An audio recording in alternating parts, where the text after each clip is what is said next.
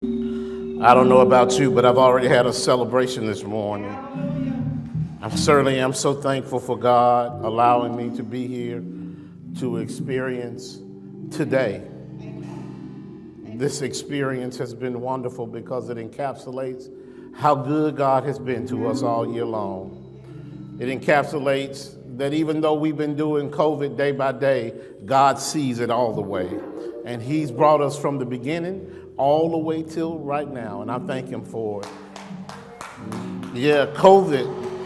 COVID can't stop God's message and God's people from going forward, and so we thank God for how He's blessed us. I wanna, I wanna, before I get into this, this, this message this morning, and this morning we're gonna talk about the power of love. Um, but I, I wanna, I wanna, I wanna thank a few people. I wanna thank, um, I wanna thank Theris for all the research she has done, for the year in review, for all the copious notes she keeps and all the pictures she aggravates me by taking. I want to thank her for doing all that stuff all year long because it's only in doing that that we're able to have such a dynamic review of all the things that God has blessed us with. And it's important that we reflect on those on those measures. It's important that you see how much God has blessed us. And so I want to thank Theris. I certainly want to thank uh, Greg Splund for all the work, Deacon Greg Splund. Yeah, I want to I want to thank him for all the work he's done. You saw 17 minutes of the year in review. He probably had about 20 hours of material that he had to condense down to get all of that out. And so we thank God, not to mention the manpower he had to put in just to get it there, the editing and the production, and then to get with our own Regina Waller for her voiceover. She's done such a wonderful job for so many years, and we thank you, Regina, for continuing to bless us with your voice. The year in review was dynamic. And on top of that, Greg also had to take all those little clips that the parents sent of their children doing their, their recitations and put them together as well. And that was done masterfully. Thank you, Greg. Excellent job, excellent job, excellent job.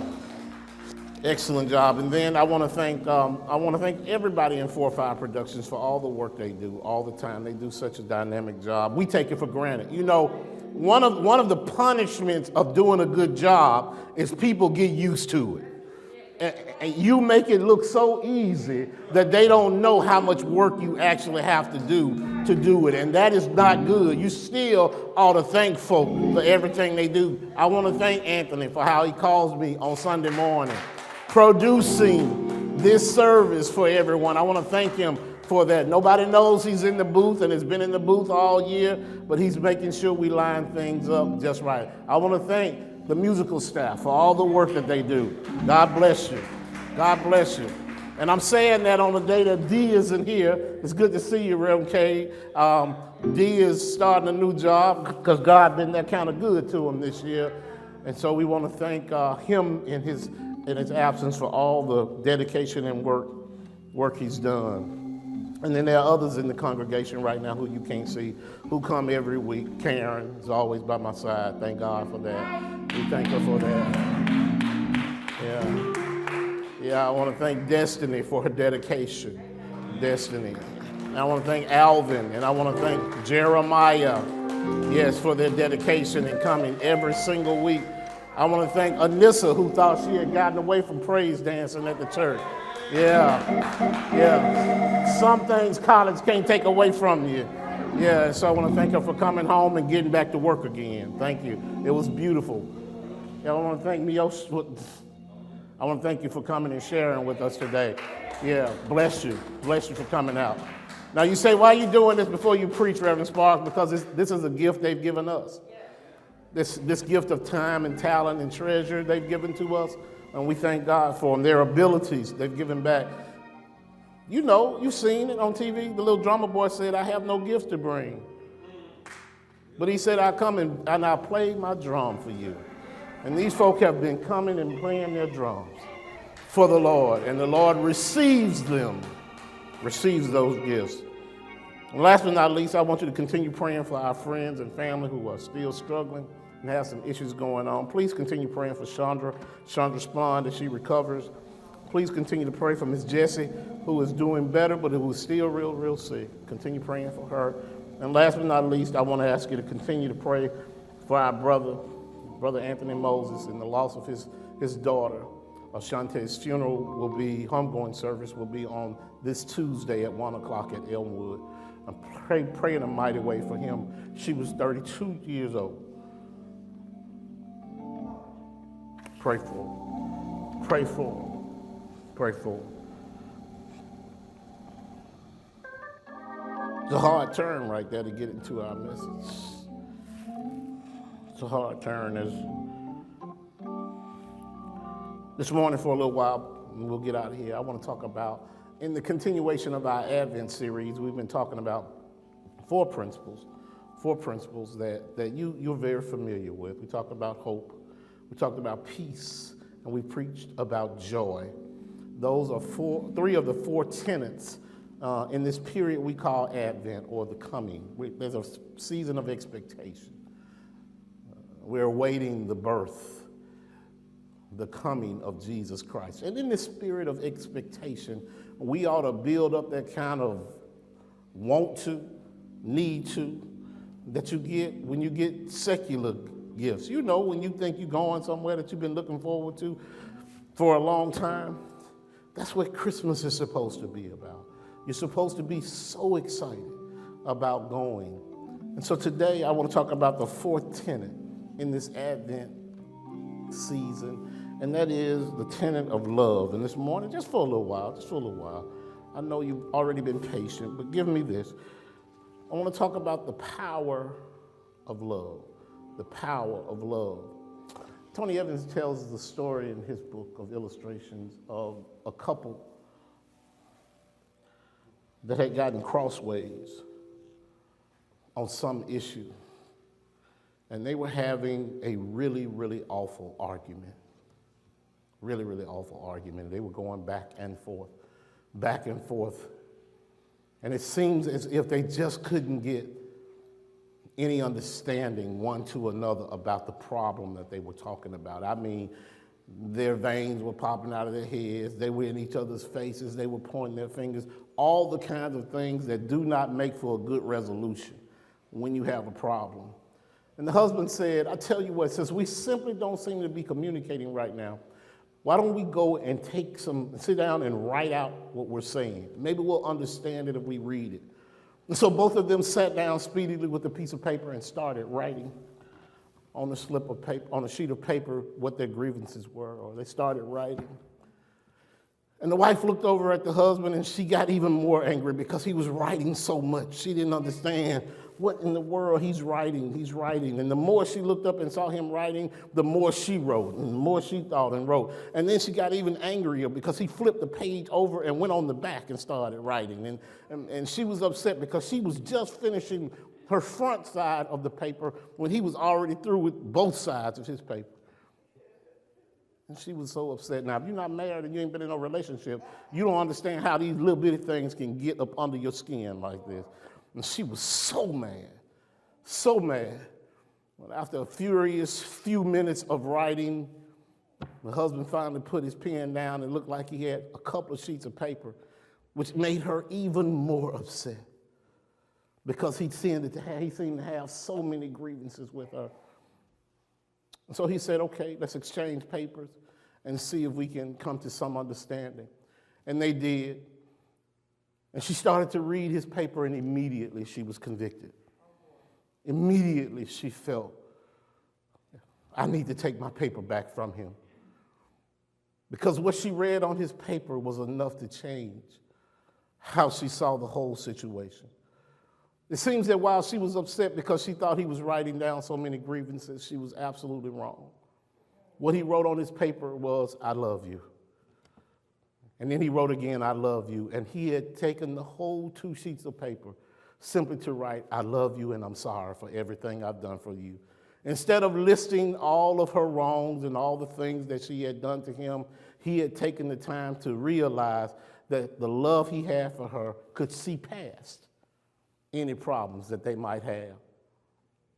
He took love and he built a bridge back to his wife. And that's exactly what the Lord has done for us. That's what Christmas is to us. Christmas is a time of showing us the power of love and how God has taken the power of love and built a bridge back to us. And the bridge that was built back to us just happens to be named Jesus. See if I can make it plain for you. If you look at the people around the Christmas story, the birth of Jesus, then you'll understand clearly that God is in the bridge building business. We look in order. We started out in this series, we started talking about Zechariah and Elizabeth and the ordeal they went through in having their baby. Older folk. And then we go through the, uh, the story of Mary and Joseph and what they went through in having the expectation that the baby would be born. And so you see the old and you see the new. God is drawing bridges between old and new. Not only that, or the old and the young. And then you see him fulfilling the promise of the Messiah. See that with Zechariah and Elizabeth. And then you see the fulfillment of that promise in our new spiritual future. You see that with Mary and Joseph. God is building bridges. You see the separation of the death of the past and the restoration of new life with Him, with Mary and Joseph. And then we meet, watch this, we meet other players in the Christian, I mean, the Christmas story. We meet the shepherds and the angels. We've got heaven and we've got earth connecting. God is building a bridge. We see the, spirit, the spiritual with the angels, and then we see the physical with the shepherds. We see the high, and then we see the lowly all coming together. God is doing something here. Not only that, we see all the animals coming together because all of creation celebrates the coming of our Savior. And then we look through Matthew's Christmas, and he draws into place a whole new set of characters. Luke tells one story, but Matthew tells a separate one. And Matthew brings in the Magi, these holy men who tended to come from so far, there's even speculation that they came from Asia in order to celebrate the birth of this king. No one really knows who they are. And in truth, historians will tell us that these magi came not immediately when the birth was born, but it was sometime after the birth. But the bottom line is they took time. After studying, the Bible says they studied the stars and they came to a unique constellation that stood above the place where Jesus Christ was born. And the Magi came bearing gifts, these rich, clearly, holy men who came on a far journey, all to do what? To worship a babe something special is going on. God is drawing bridges. But the reason why the Magi being in the story is significant, watch this now, it's not because they're holy, it's not because they're rich, it's because they're Gentiles. They're not Jews. And the whole gospel that God has brought to us was first sent to the Jews and then to the Gentiles. Early in Jesus Christ's uh, in Jesus Christ's presence on earth, God is showing through the power of his love that I can draw Jew and Gentile together to worship the same one. And so, what does that mean about Jesus? What's so important about his, about his birth? What is it that you want us to understand this morning? First of all, I want you to understand that because of the power of love, because of God's gift to us in the person of this babe named Jesus, you need to know that Christ is actually God's love in the flesh.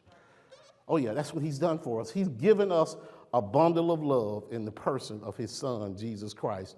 And he gave us this bundle of love through Mary. The Bible talks about love in so many places. Can I tell you what I've said to you so many times? If you've ever sat in one of these many, many years of Bible study with me, you've sat in church enough, you've heard me say, love is the imperative in the Bible. A multitude of evils couldn't be corrected if folk would just love one another. In your house, things would get better if you just would start loving one another. I, I didn't say like, like is too temporal. Life, like is too temporary. Like, like is too sporadic. But when you love somebody, you'll put up with a whole lot of stuff. You'll put up with stuff even when you don't like them, when you love somebody. God has given us that example. He hadn't liked a whole lot of stuff that the creation He made has done, but He's loved us. And when He saw that we couldn't get back in union with us, He loved us enough to send us a bridge. When we saw that we couldn't get it right ourselves, he made a way for us to get right. And that was by sending us Jesus Christ. Oh, he tried through the years. He made covenant after covenant with man, and he told them, if you do this, I'll be your God and I'll follow you. And, and Tyrone, we tried and we tried and we could not get it together. And when he saw that despite our best efforts, mankind just could not get it together, he decided, my best example of love is to send me in the flesh to them in order to build this bridge. And so that's what he did. Christ is love in the, in the flesh. Why? Because Christ was sent here for one primary reason. He wasn't sent here because he was a cute baby. He wasn't sent here so we can learn about Mary and Joseph. He wasn't sent here for any reason other than to restore our relationship with God. That was his primary reason. That was the work he came here for. What did he tell his mother and father soon after he was born and was old enough to get about doing some things? He said, I'm about my father's business, and my father's business is to unite you with him. That's why Christ came. That's the power of love that we celebrate during this season. The way that Jesus is has been described as a groom who's about to be married to the church as his bride. Everything about that example talks about love. Marriage, though it's not seen as much as a good thing in current society, that doesn't change the power of the example that Christ is the bridegroom to us, the church.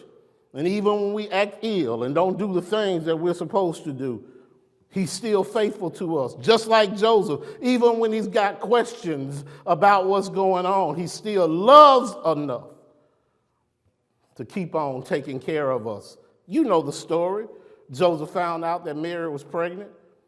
And even though he knew he had not been with her, even though he knew something was up, he loved her enough not to harm her publicly.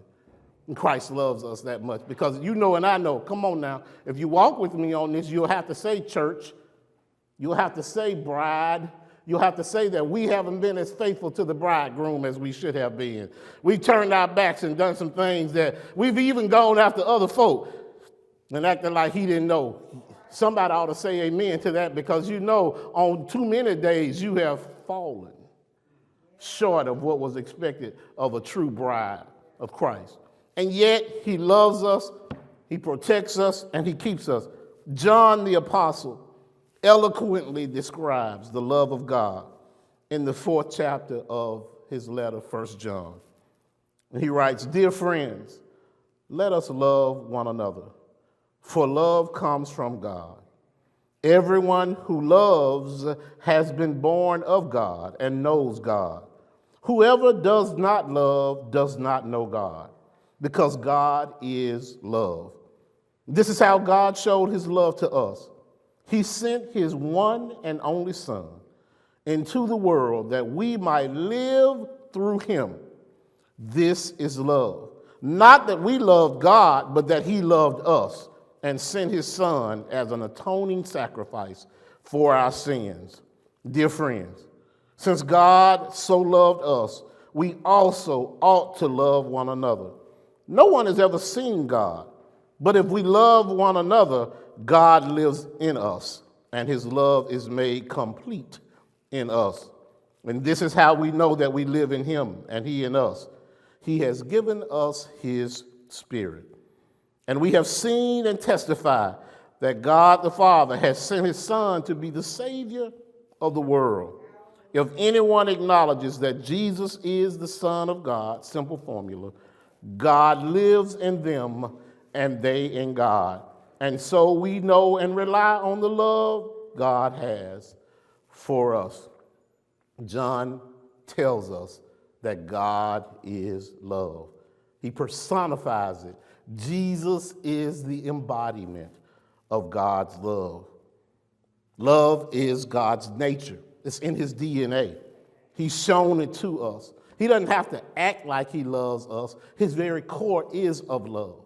He doesn't have any conditions on that love. We are fulfilled in his love. And so our very act of loving and having faith in Him allows His love, His love, to grow in us through His Spirit.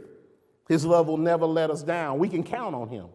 He'll always be there for us. It fulfills us, and watch this, and it fuels us.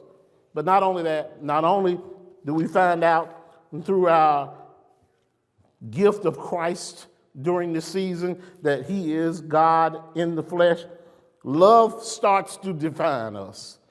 People always want to stand back and see what their reputation is in the community. Can I tell you? If you're a believer in Christ, your reputation ought to be love.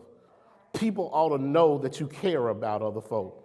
Now, I don't care how high and lofty your worldly attainments are, if you don't love folk, then it's hard for you to call yourself a child of God. Jesus brought the reconnection to us, to his Father, when he entered the world. When you accept him and his birth and the gift that he is, then you're showing yourself to be also connected to his Father. He taught his disciples this as he left. He said, A new command I give you. The command is this love one another as I have loved you so must you also love one another. By this, everyone will know that you are my disciples if you love one another. Watch this now. Not how many times you come to a worship service, not how many organizations in the church you lead, not how many, uh, how many chairmanships you got behind your name, or how many pulpits you go up in and preach. The imperative that shows that you belong to Christ is not how many songs you sing, it's not how much money you give, it's not any of those external things. The one that shows how much you love Him is how much you love your brothers, how much you take care of your brothers. And typically, that love is exemplified through some form of sacrifice. See others as equal to yourself. Watch this, that's to slow some folk down. Stop looking down your nose at folk. Not only have people done that individually, church have done, churches have done that. Some churches have characters that look down on other folk. There are no lessers. There are no big eyes and little U's.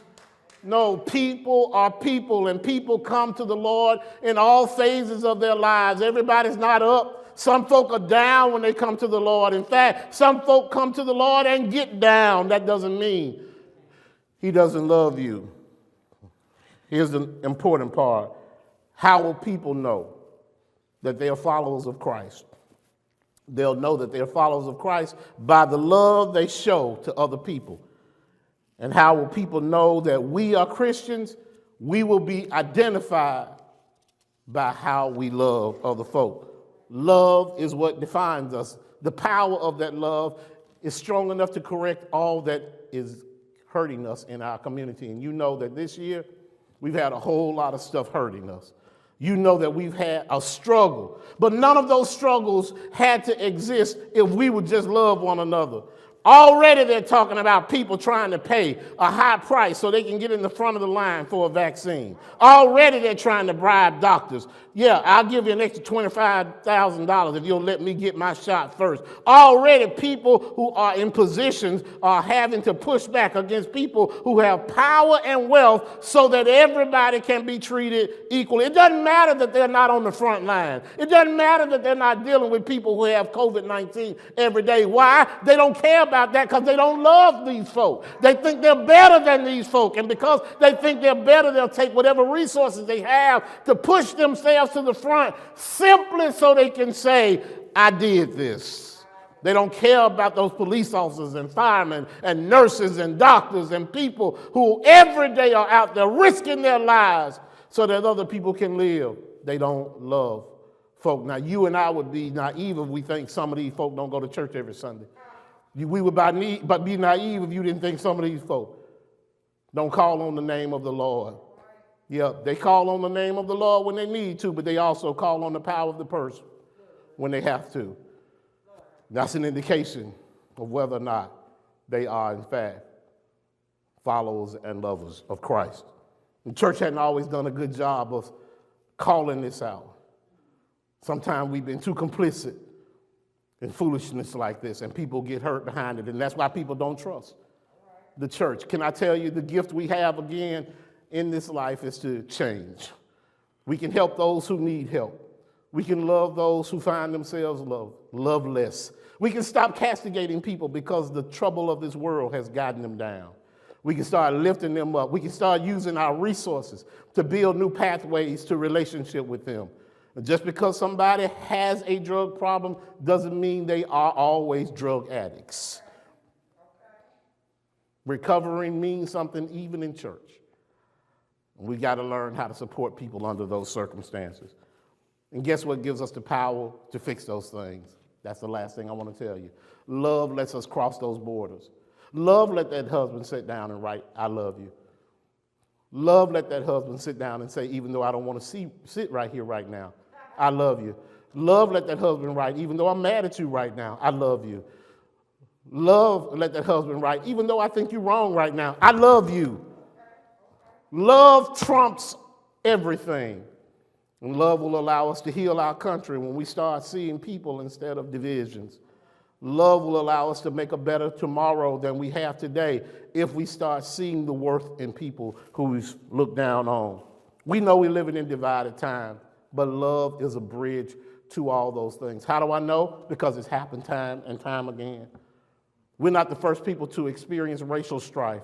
Love can solve that. Jesus dealt with racial strife. How do I know that? Because he taught about it every day.